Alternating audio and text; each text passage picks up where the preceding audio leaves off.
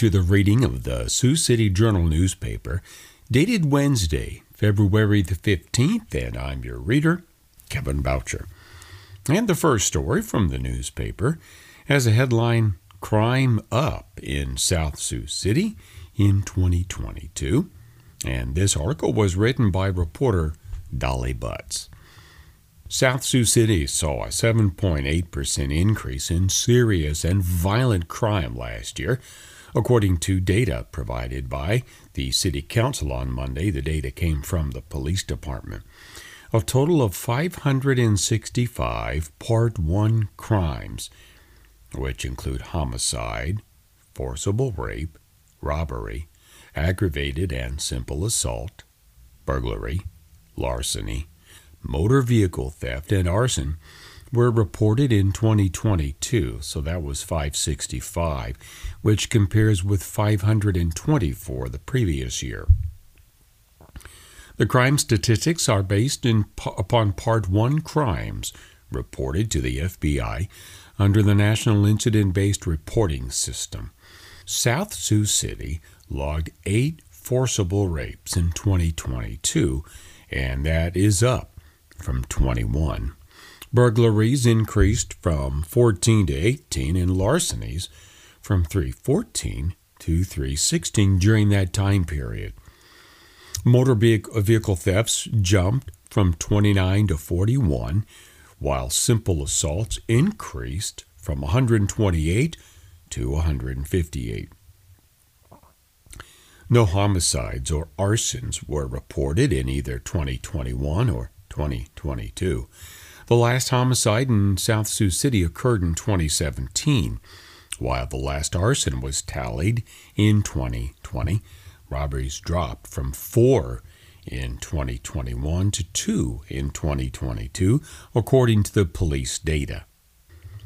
And the National Crime Reporting Database also allows the South Sioux City Police Department to track all other reportable crimes such as vandalism, identity theft, stolen property offenses, and even drug offenses as well.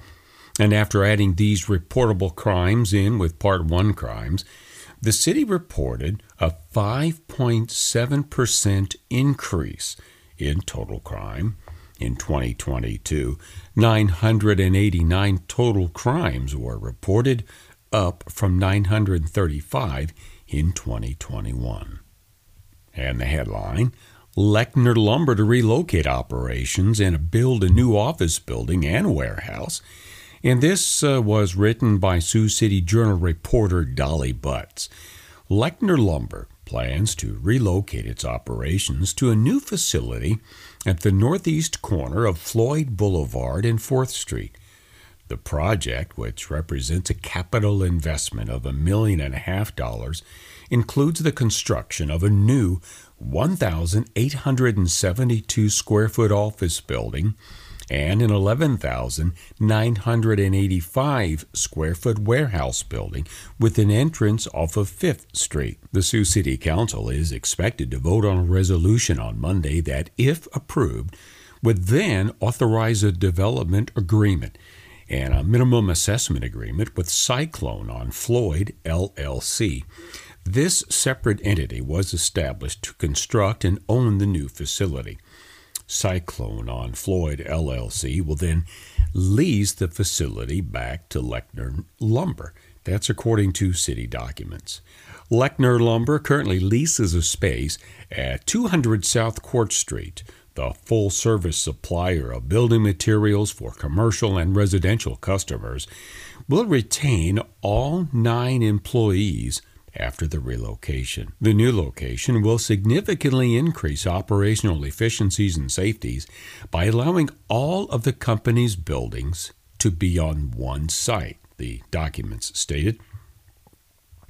City staff has worked to finalize a development agreement and minimum assessment agreement with Cyclone on Floyd LLC to provide assistance for the project. As a part of the proposed development agreement and minimum assessment agreement, the developer will commit to investing $1.4 million to construct a new office and warehouse building as well as to enter into a minimum assessment agreement of $1.2 million beginning in January of 2024, and that will continue for 10 years. The city, in turn, will provide 75% property tax rebates on the new incremental taxes created by the value added to the property for a period of five years. Total assistance by the city is estimated to be at about $145,000. Headline Sioux City's Bed Bath & Beyond will be closing, and this article was written by reporter Jared McNett. The Sioux City Bed and Bath & Beyond location is joining the ever-growing ranks of storefronts the New Jersey-based retail chain is closing. Bed Bath & Beyond included the Sioux City business at 5751 Sunnybrook Drive on a February 7th list of nationwide closures which are also affecting stores in Cedar Rapids, Coralville, and Davenport, Iowa, as well as Grand Island, Nebraska. A new wave of shutterings was announced in a Monday filing with the Securities and Exchange Commission, and it comes as Bed Bath & Beyond struck a deal to raise $1 billion in funds amid attempts to beat back bankruptcy. That's according to NBC News and the Wall Street Journal. According to the news source Axios, Bed Bath & Beyond had about 950 locations through November 2022 and will be down to about 480 after all of the proposed closures are done. The company had as many as 1,552 stores in 2017.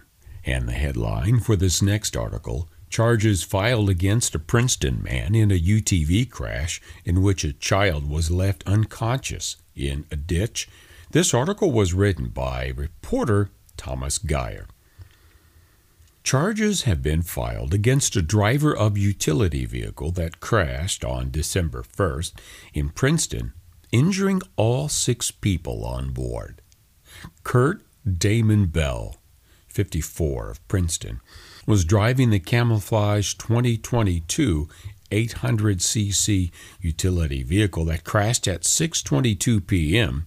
in the 26500 block of 257th Street.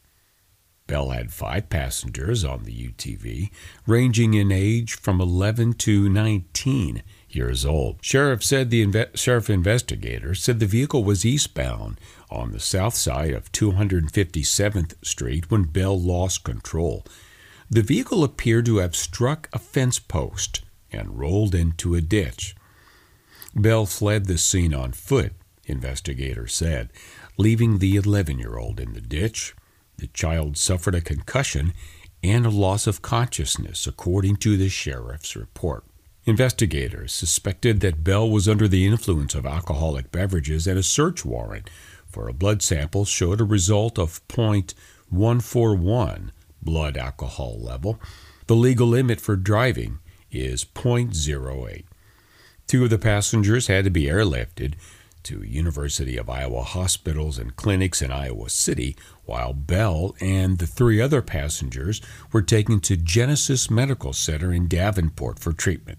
Bell was booked into the Scott County Jail at 6:37 p.m. Monday.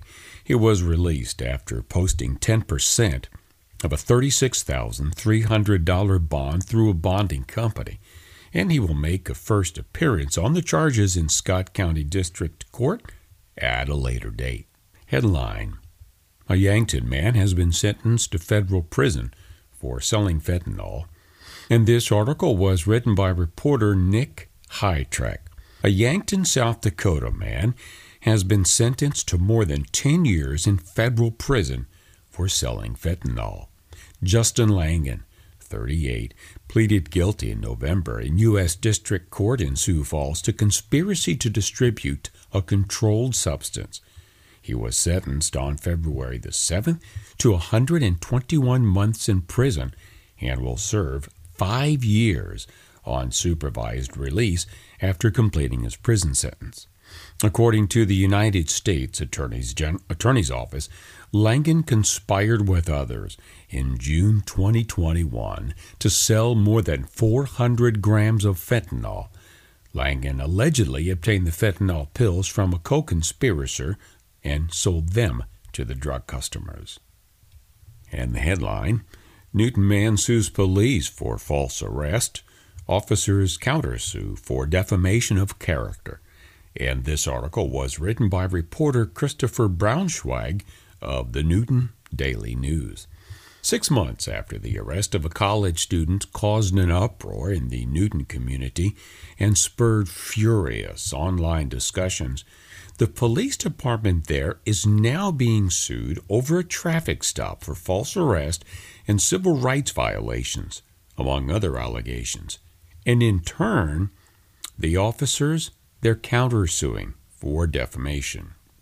Filings from the United States District Court for the Southern District of Iowa Central Division on February 2nd showed that Tayson Galanikis, 19, and his Des Moines based attorneys Matthew Bowles and Adam Witoski are suing the city of Newton, Police Chief Rob Burdess, Officer Nathan Winters, and Lieutenant Christopher Wing.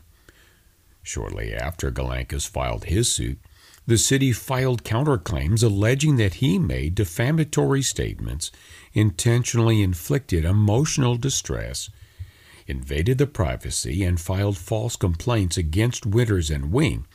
They have legal counsel, and they are represented by the city's law firm of Brick Gentry, PC. Newton Mayor Mike Hansen told Newton News in a recent interview that the city is moving the lawsuit, lawsuit to federal court. Galankis told Newton News he was informed of the city's countersuit by his lawyers and that his motivation behind pursuing the lawsuit was to remind the city of law and order. And the headline for this article 19 year old man charged with felony eluding of Sioux City police and operating while intoxicated in a stolen car. And this story was written by reporter Jared McNett. A 19 year old man was arrested Thursday after Sioux City police say that he eluded peace officers for several miles in a stolen 2004 Toyota Camry. According to Sioux City Police Department records, Myron Allen Dumars refused to comply with the traffic stop, and law enforcement officers then pursued him for several miles before deflating the car's tires with stop sticks. The day before, police say, a 2004 Camry was reported stolen from the 1300 block of Summit Street. The Camry finally stopped in the parking lot of the Hillcrest Shopping Center, 2500 Glen Avenue. That's a quote from a Sioux City Police Department press release. DeMars was then arrested and charged with second degree theft, felony eluding, reckless driving, operating while intoxicated, driving without a license, assault on a peace officer, and failure to obey a traffic control device. Headline Police seek the public's health as they search for a woman who failed to appear on charges. And this article was written by reporter Earl Horlyk. The United States Marshal Service Northern Iowa Fugitive Task Force is seeking the following person Sabrina Bradley, 50. She is 5 foot 5 inches tall and weighs 220 pounds. Bradley is wanted by the U.S. Marshals Service for failure to appear for a pretrial release revocation hearing. She was on pretrial release for conspiracy to distribute methamphetamine. Anybody with information, call the Marshals 712 252 0211. And the headline for this next article Remsen woman sentenced to prison theft from dependent adult. And this is written by reporter Nick Hytrek. A Remsen, Iowa woman was sentenced on Monday to five years in prison for stealing thousands of dollars from a dependent adult who was unable to make his own decisions. Samantha Hageman, 44, pleaded guilty in September in Sioux County District Court to one count of second degree theft, which was amended from first degree theft as a part of a plea agreement. A charge of forgery was also dismissed. She was ordered to pay $19,450 in restitution to the victim's estate. Hedgeman obtained money from May 2021 through November 2021 through ATM withdrawals, transactions at businesses, and checks from the victim who lived in a Hull, Iowa nursing home. Knowing that the victim could not make decisions for himself, Hedgeman continued to withdraw money from his account and went to the nursing home to collect the checks from her victim. And the headline for this next article Bettendorf grandparents are angry that they say a pep rally was a drag show. And this article was written by Tom Loewy and Olivia Allen of the Sioux City Journal newspaper. Cindy Dirks is outraged. An outspoken critic of Bettendorf School District policy, Dirks is making social media accusations regarding an event last week at the high school. In a series of Facebook posts and later in an interview with the Quad City Times newspaper, Dirks claimed a pep rally held Friday at Bettendorf High School was a mandatory attendance drag show. A grandparent of students in the district, Dirks regularly is critical of studies, events, and a curriculum that she interprets as having something to do with sexuality or gender identity. School officials say that she was incorrect in categorizing the PEP assembly, which they said was a recognition of winter sports athletes. Attendance was required, which is routine, because the rally was held during the school day.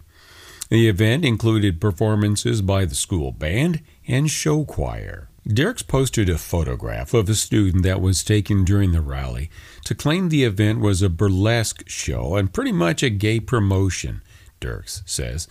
She said she was getting her information from students who were actually there. During the rally, a student who won a peer determined Formal Friday contest removed a jacket to reveal an open shoulder top. Dirks posted a photo of the student, whom she identified as queer and trans and a drag queen. Her conduct drew the ire of Bettendorf School President Rebecca Eastman, who wrote the following response. As board president, a parent of a BHS student, and as a human being, I am appalled by the recent social media posting made by an ill informed Bettendorf student. Our students have the right to a safe, high quality education and should never be subject to public ridicule nor hate speech, especially from an adult. Dirks on Monday denied that her use of the student's photo, along with references to queer, among other things, amounted to bullying. When the teens are bullied, she said they often are causing the bullying. Bullying is just a part of our society, Dirks said. The Bettendorf School District offers the following parental guidelines on its website. Quote, Be sure to use caution in posting pictures of others online and especially those of others' children. Be mindful that you are personally responsible for the content that you publish online. Headline Another store is set to close. And this article was written by reporter Mason Doctor. Gamers, which is a video game store in downtown Sioux City, is closing down. The retailer, which has other locations in Des Moines, Omaha, and Lincoln, posted an announcement of the closure on Monday on its Facebook page. No date was given for the closure, and the other locations are also slated to close. Quote, they write, We are sad to announce that Gamers will be closing down.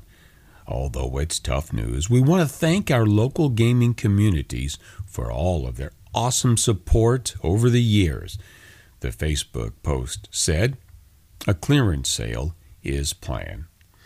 Gamers opened its Sioux City location at 414 Pierce Street, formerly Sportsman Sporting Goods, about a year ago. The store specialized in newer and older video games and trading card games as well, and one of the more unusual attractions in the store is a purportedly rare circa 1990s Super Nintendo video game kiosk still in working condition. And the headline for this next article Crescent Park will be torn down. And this article was written by reporter Caitlin Yamada. Crescent Park Elementary will be demolished to make way for a new apartment complex. The Sioux City School Board on Monday unanimously approved a bid from Koskovich and Murphy Developments of Sioux City to build one or two three story market rate apartment buildings.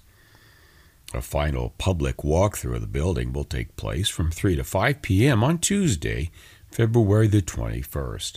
The district also received two bids for the Crescent Park property, 114 West 27th Street, as well as from a proposal from the Urban Native Center.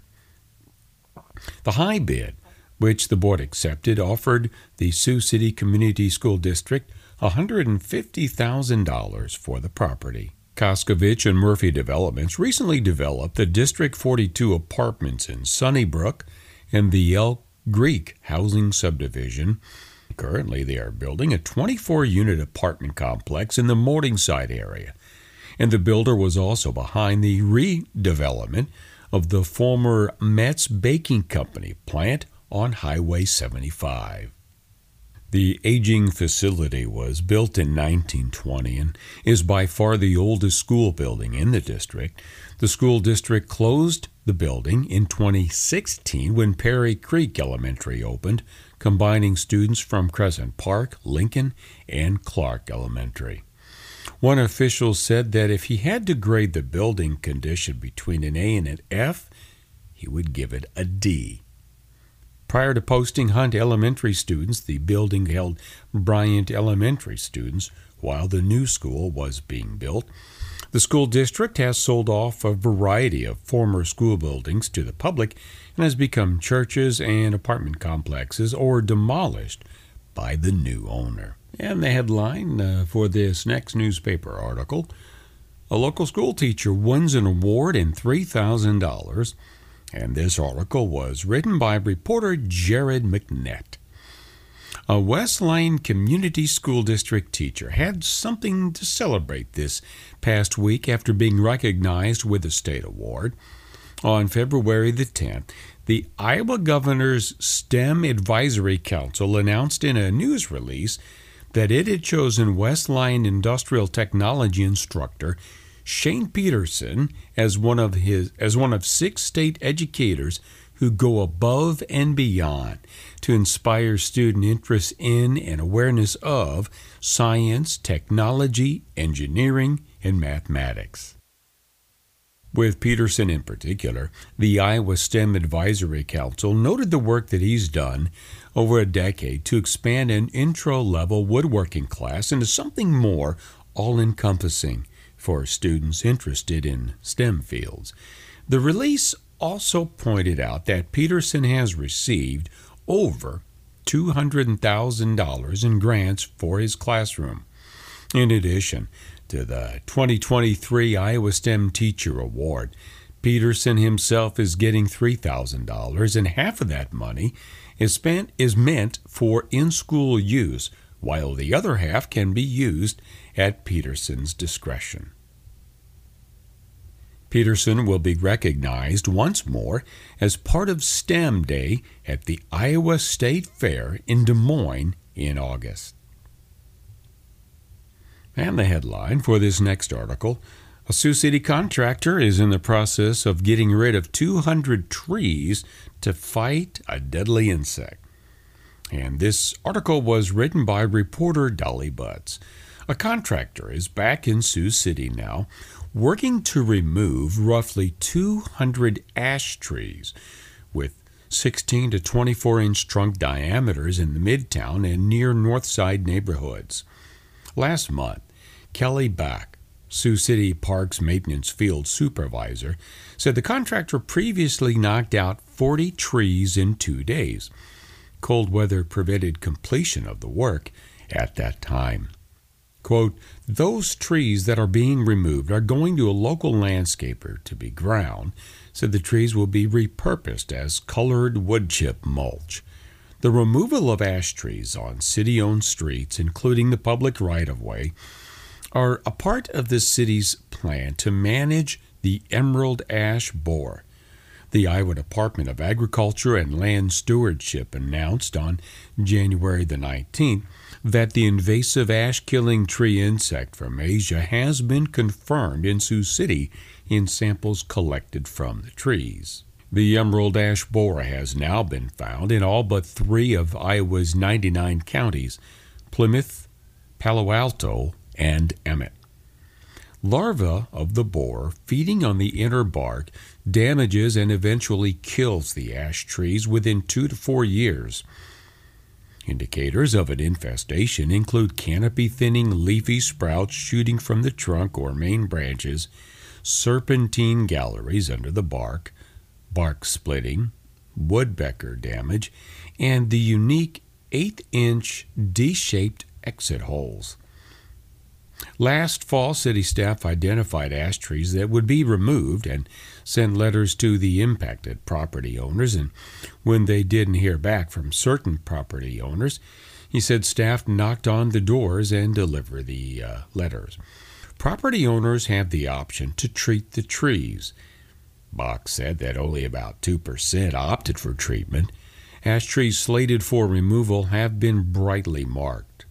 Staff is already working to identify other areas of trees that need to be removed and will continue with the larger populated areas and work into it for the years to come, said Bach, who also noted that replanting is a work in progress. Property owners can find out more information about removing or treating ash trees by calling the City of Sioux City. And that telephone number is 712 279 6132. Once again, the telephone number to get in touch with Sioux City is 712 279 6132. Note that city offices are open Monday through Friday from 8 a.m. until 5 p.m. So you can call that number to find out more about having damaged ash trees removed from your property. And the headline for this next article Sioux City Council to hear two garbage and recycling proposals at their next meeting. And this article was written by reporter Dolly Butz. The Sioux City Council directed city staff on Monday to prepare two solid waste and recycling proposals to present at the Council's February 27th weekly meeting. At its meeting, held on February the 6th, the Council deferred a vote on a resolution that would approve a 10 year agreement between the city and Gill Hauling for solid waste collection, recycling, and disposal services. At the time, council members said they wanted to hear more public input on the proposed resolution. The new 10 year agreement contains a floor consumer price index adjustment of 3% to a ceiling consumer price index adjustment of 5% for the length of the agreement. All service locations within the agreement would receive new solid waste and recycling containers. The agreement, as initially proposed, also recommends that recycling collection take place every other week to keep the costs down. I would like to see the big recycling container, and then if they want a smaller one, they can request it. And that is a quote from City Councilwoman Julie Schoenherr. Sean McDowell of Gill Hauling, he said that 56% of residents have a recycling container right now. Of those nearly 15,000 homes, he said two thirds put recyclables out every single week. City Councilman Alex Watters expressed concerns about keeping weekly recycling and having everyone's household bills rise by $21 a year. He said, quote, I think that we are going to make a lot of tough budgetary decisions over the next coming years. And so putting an extra $21 on taxpayers for that that may or may not be utilizing is something that I want to think about a little bit more, he said. You are listening to the reading of the Sioux City Journal newspaper dated Wednesday, February the 15th on IRIS, the Iowa Radio Reading Information Service for the Blind. And now, let's turn to today's obituaries. Rodney Lee Bars, 74, of Ponca, died on Wednesday, February the 8th, after a short battle with cancer. He was born on May the 9th, 1948, in Rosalie, Nebraska, to Clinton Bars and Darlene Robb Bars. He was the oldest of six children, brother to Holly, Clint, Starla, Lori, and Dana. The family moved to, Sioux, to Dakota City and he graduated from South Sioux City High School in 1966, where he still holds many records as a multi sport athlete. He married Marcia Metcalf in 1968. They were together for nearly 58 years and would have celebrated their 55th wedding anniversary on February the 10th. Together, they raised five children Tiffany Bars Kane and Dan Kane, Blaine Bars, Miranda Owen, Derek Bars, and Taylor Bars on an acreage near Ponca. Some of his greatest joys were his grandchildren Mackenzie Owen, Josiah Mead, Haley Jensen, Braden Owen, Colton Kane, Jaden Kane, Tanner Owen, Zane Hackney, and Blake Bars, and they all loved their papa. He undoubtedly was their biggest fan. He was preceded in death by his father and mother, Clinton A. Bars and Darlene Rab Bars, and father and mother in law, Virgil and Betty Metcalf. A special thanks to his friends, Tim Frankel, Kim and Terry Sailors, Lauren Rogers, Joe Walker, Tom Shop, Gordon Goodsell, and all that supported Ronnie during this time. Condolences may be directed to 507 Baywood Court, Sergeant Bluff, Iowa 51054. Stephanie L. Bata 61, of Sioux City, passed away on Tuesday, February the 7th, following a long battle with lupus. Meyer Brothers Morningside Chapel is in charge of arrangements. Stephanie Lynn, the daughter of Rupert and Lucille Rogue Lerma, was born October the 9th, 1961, in Sioux City. She grew up and attended school in Sioux City.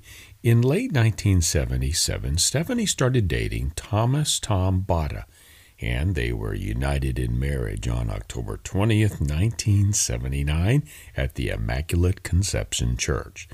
This union was blessed with four daughters, and the family made their home in Sioux City. She cherished spending time with her family and loved her grandchildren very dearly.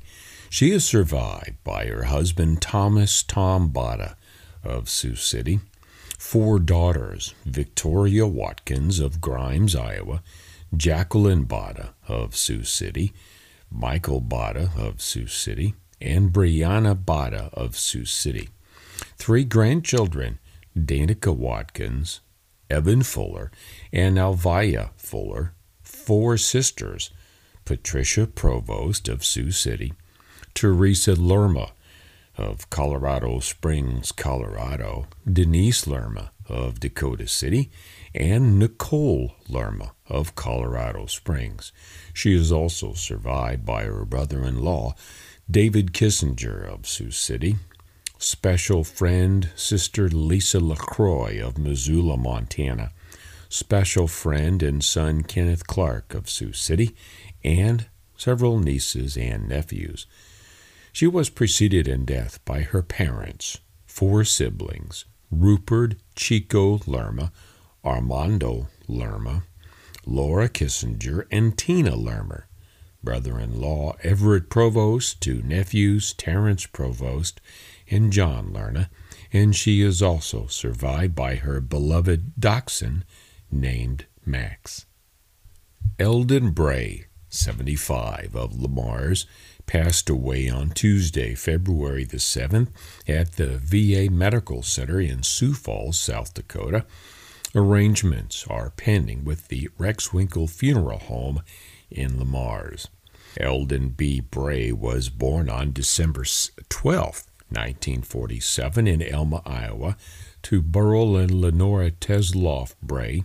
He graduated from Charles City High School in 1967 and he enlisted in the United States Navy on May 2, 1968.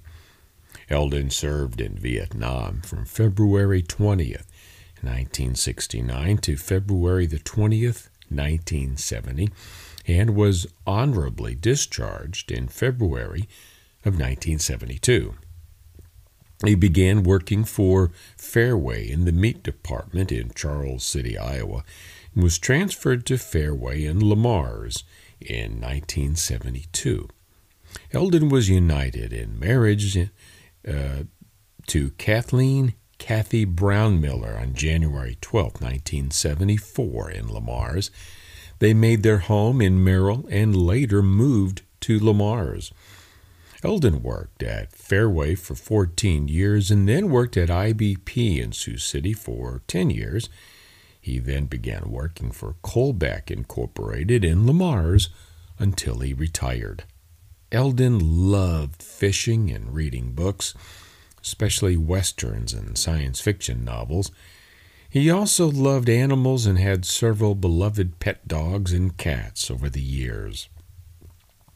Eldon is survived by his niece, Marcia and Bill Duncan of Charles City, nephew Eric Vetter of Charles City, siblings in law Jean Wilkin and Dan Levon Brown Miller, Joyce Brown Miller, and Pam Brown Miller, all of Le Mars, best friends Wayne Colbeck and Nancy of Le Mars, nieces and nephews Tammy and Alvin Allendinger, Irene Scott, Lisa and John Erdman, Amy and Gabe Davis, Brent and Teresa Brown Miller, Hope and Andy Majors, Todd and Carrie Brown Miller, Bart and Angie Brown Miller, Brian and Jessica Brown Miller, Dawn, Nate Rankin Brown Miller, and Brett and Jennifer Brown Miller,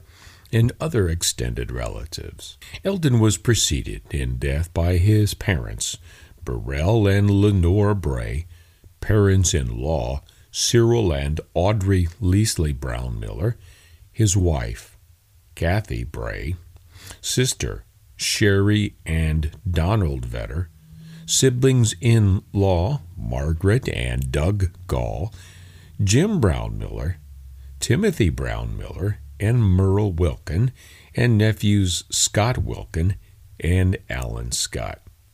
In lieu of flowers, memorials are preferred to Royal C. Johnson's Veterans Memorial Hospital in Sioux Falls. Mary Janice Rush Cahill, 86 years old, of Dakota City, passed away peacefully on Thursday, February the 9th, in Sioux City. A funeral mass will be held at 10:30 in the morning on Thursday at St. Michael's Catholic Church, Meyer Brothers Chapel, is in charge of arrangements. She was born in Omaha, Nebraska, to James and Kathleen, Catherine Pearl Breslin Rush. After her mother's passing, Mary was raised by her aunt, Margaret Beller, in Sioux City with her five cousins who were like siblings to her.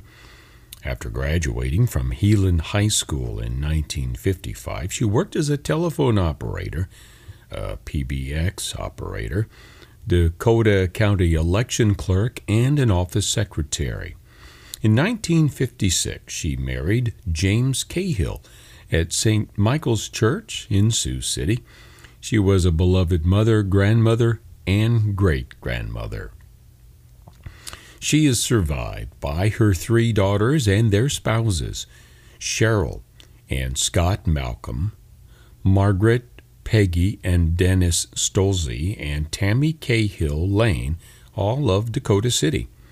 She is also survived by six grandchildren Tessa Adams, Callie Malcolm Bjorklund, Austin Stolze, Brandon Stolze, Tyler Lane, and Daniel Lane. Nine great grandchildren Kaylin Adams, Camden Adams, Amelia Adams, Caitlin Willis, Kyler Lane, Tyson Lane, Easton Lane, James Bjorklund, and Matthew Bjorklund, and cousins Thomas Beller, Midge Bollmeyer, Judy Dennett, and Charles Beller. She was preceded in death by her husband James, parents Aunt Margaret Beller, and cousin Joseph Beller. And now turning to the uh, opinion page of the Wednesday, February 15th Sioux City Journal newspaper. And here is from Dan Lee's column, and he calls it There is Much to Appreciate in the Amish Community. And again, this is written by Dan Lee.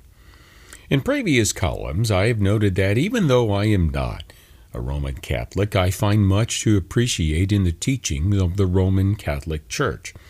This includes Paul VI's encyclical Populorum Progressio from 1967, Benedict's encyclical Caritas in Veritate in 2009, and Pope Francis's encyclical Laudato Si 2015, all of which I used as assigned reading in various courses that I teach.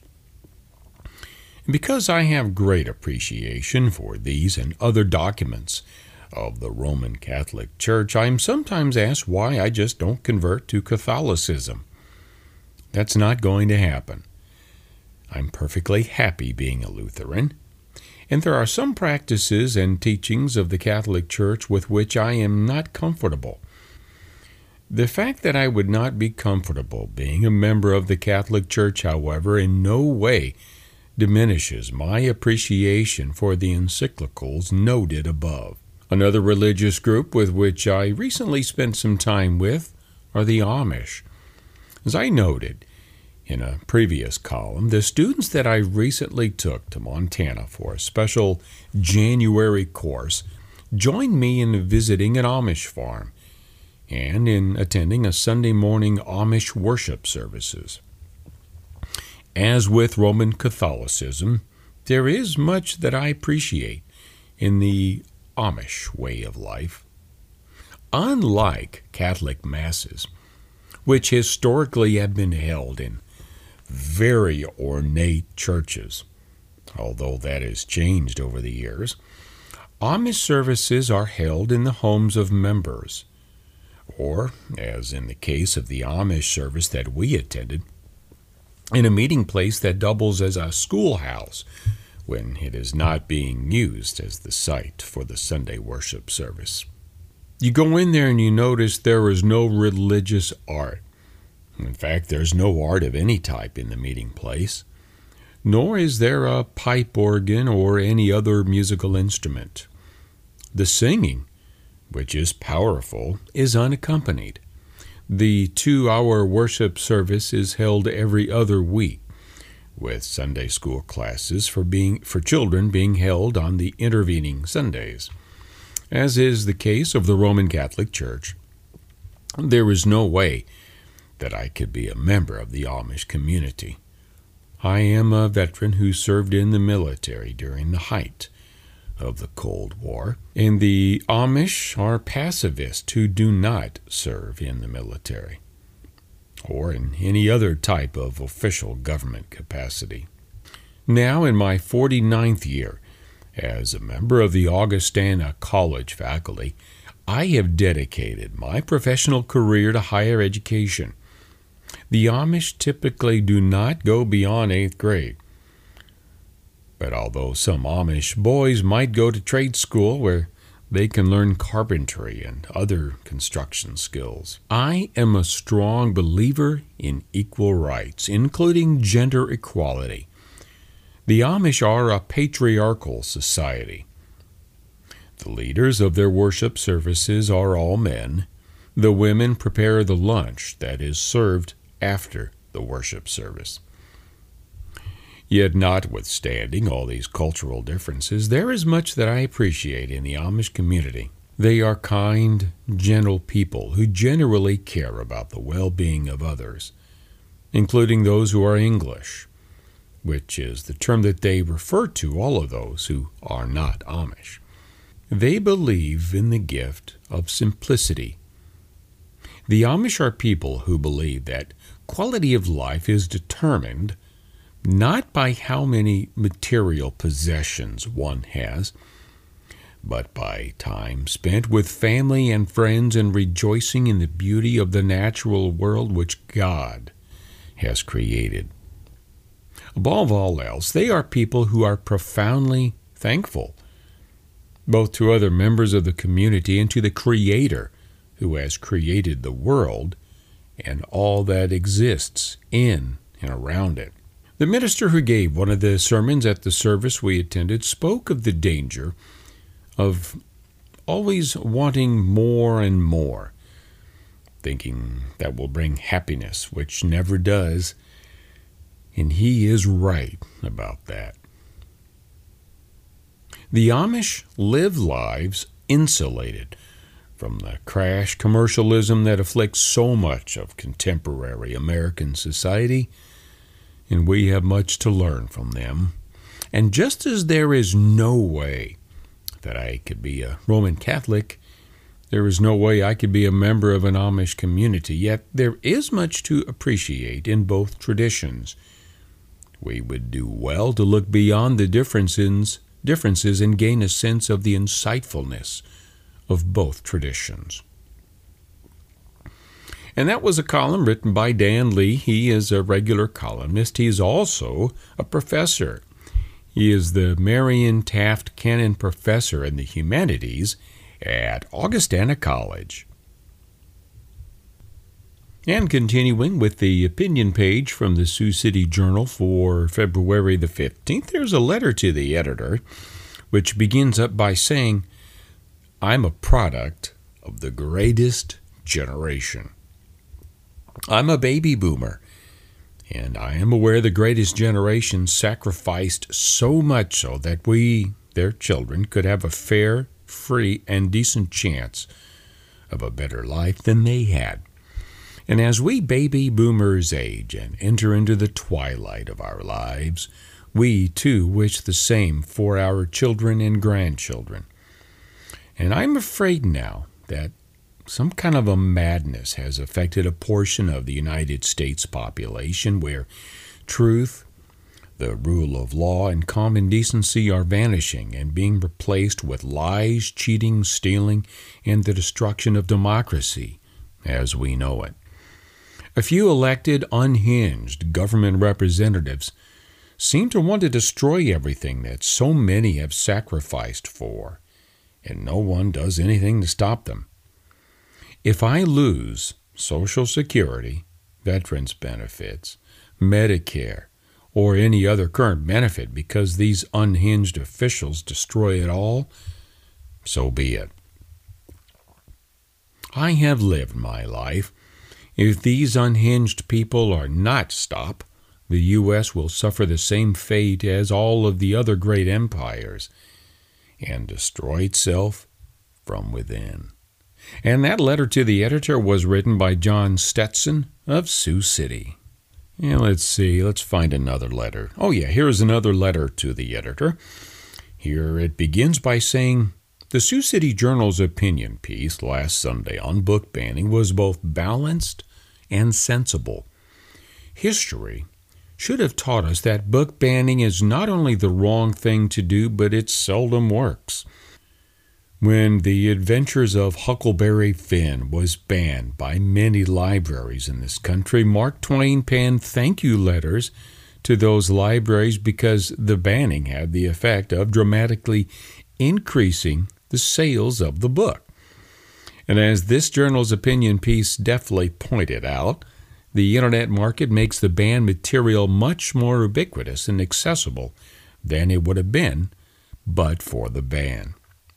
And that is the opinion piece uh, sent by John Polifka of Mapleton, Iowa. And here's another opinion piece from the uh, opinion page. This one is written by Patrice Onwuka. Headlined Why Do I Love America? For its freedoms, opportunities, and progress. I love America because only in America can a poor guy off the boat, speaking with a thick Croatian accent, rise to become one of the most successful businessmen and recognizable TV personalities today. I'm talking about Shark Tank's Robert Herjavec. Only in America can an aspiring female screenwriter from communist Russia, Anne Rand, become one of America's most influential defenders of capitalism and individualism. Only in America can a little Caribbean girl, raised in a poor, crime ridden Boston neighborhood, go from watching PBS talk shows to regularly appearing, regularly appearing on PBS as a commentator. That's me.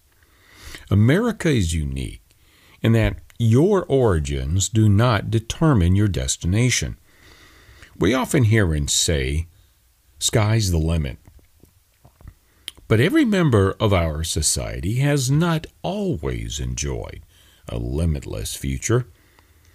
Throughout our history, large groups of people, such as Native Americans, black people, women, immigrants, and regular minorities, were excluded from the inalienable right to life, liberty, and the pursuit of happiness. Over the time, the American people have done the hard work of recognizing injustices, fixing broken systems, and fighting to ensure that every person's humanity and dignity are upheld. We are far removed from the pervasive legal and social discrimination in institutions and culture that gave rise to the Ku Klux Klan and the Know Nothing Party. Racists and racism still exist in our society, but they are fewer in number and weaker in power than their predecessors. Periods of tranquility and prosperity were often disrupted by cries for help, justice, equality, and opportunity from native people and foreigners. For generations, people have been driven by famine, drawn to freedom, or dragged in chains to our shores. Whether by choice of force, immigrants have added color and texture to the fabric of America making our nation richer and stronger as a result. Today, America welcomes in excess of 1 million people yearly, as it did for my family and me. For a person of faith, America offers freedom to worship. For a woman, America offers equality with men. For a black person, America offers opportunities to compete regardless of race. For an immigrant, America offers economic mobility regardless of nationality. America makes no guarantees of success, but provides an open door, though not an open border. I checked all of the boxes above several of which would assign me as an oppressed status, according to critical race theorists. But I reject such a demoralizing label. I keep dreaming, striving, and achieving because I live in this nation at this point in history, not despite it. Americans are one people knitted together by belief, not blood. As individuals achieve their goals, collectively the country advances and we draw closer to the Founding Fathers' vision of a more perfect union. And that does it for today's reading of the Sioux City Journal newspaper, dated Wednesday, February the 15th, and I'm your reader, Kevin Boucher. You can access a recording of today's reading on our website, iowaradioreading.org, at any time. Thanks for listening.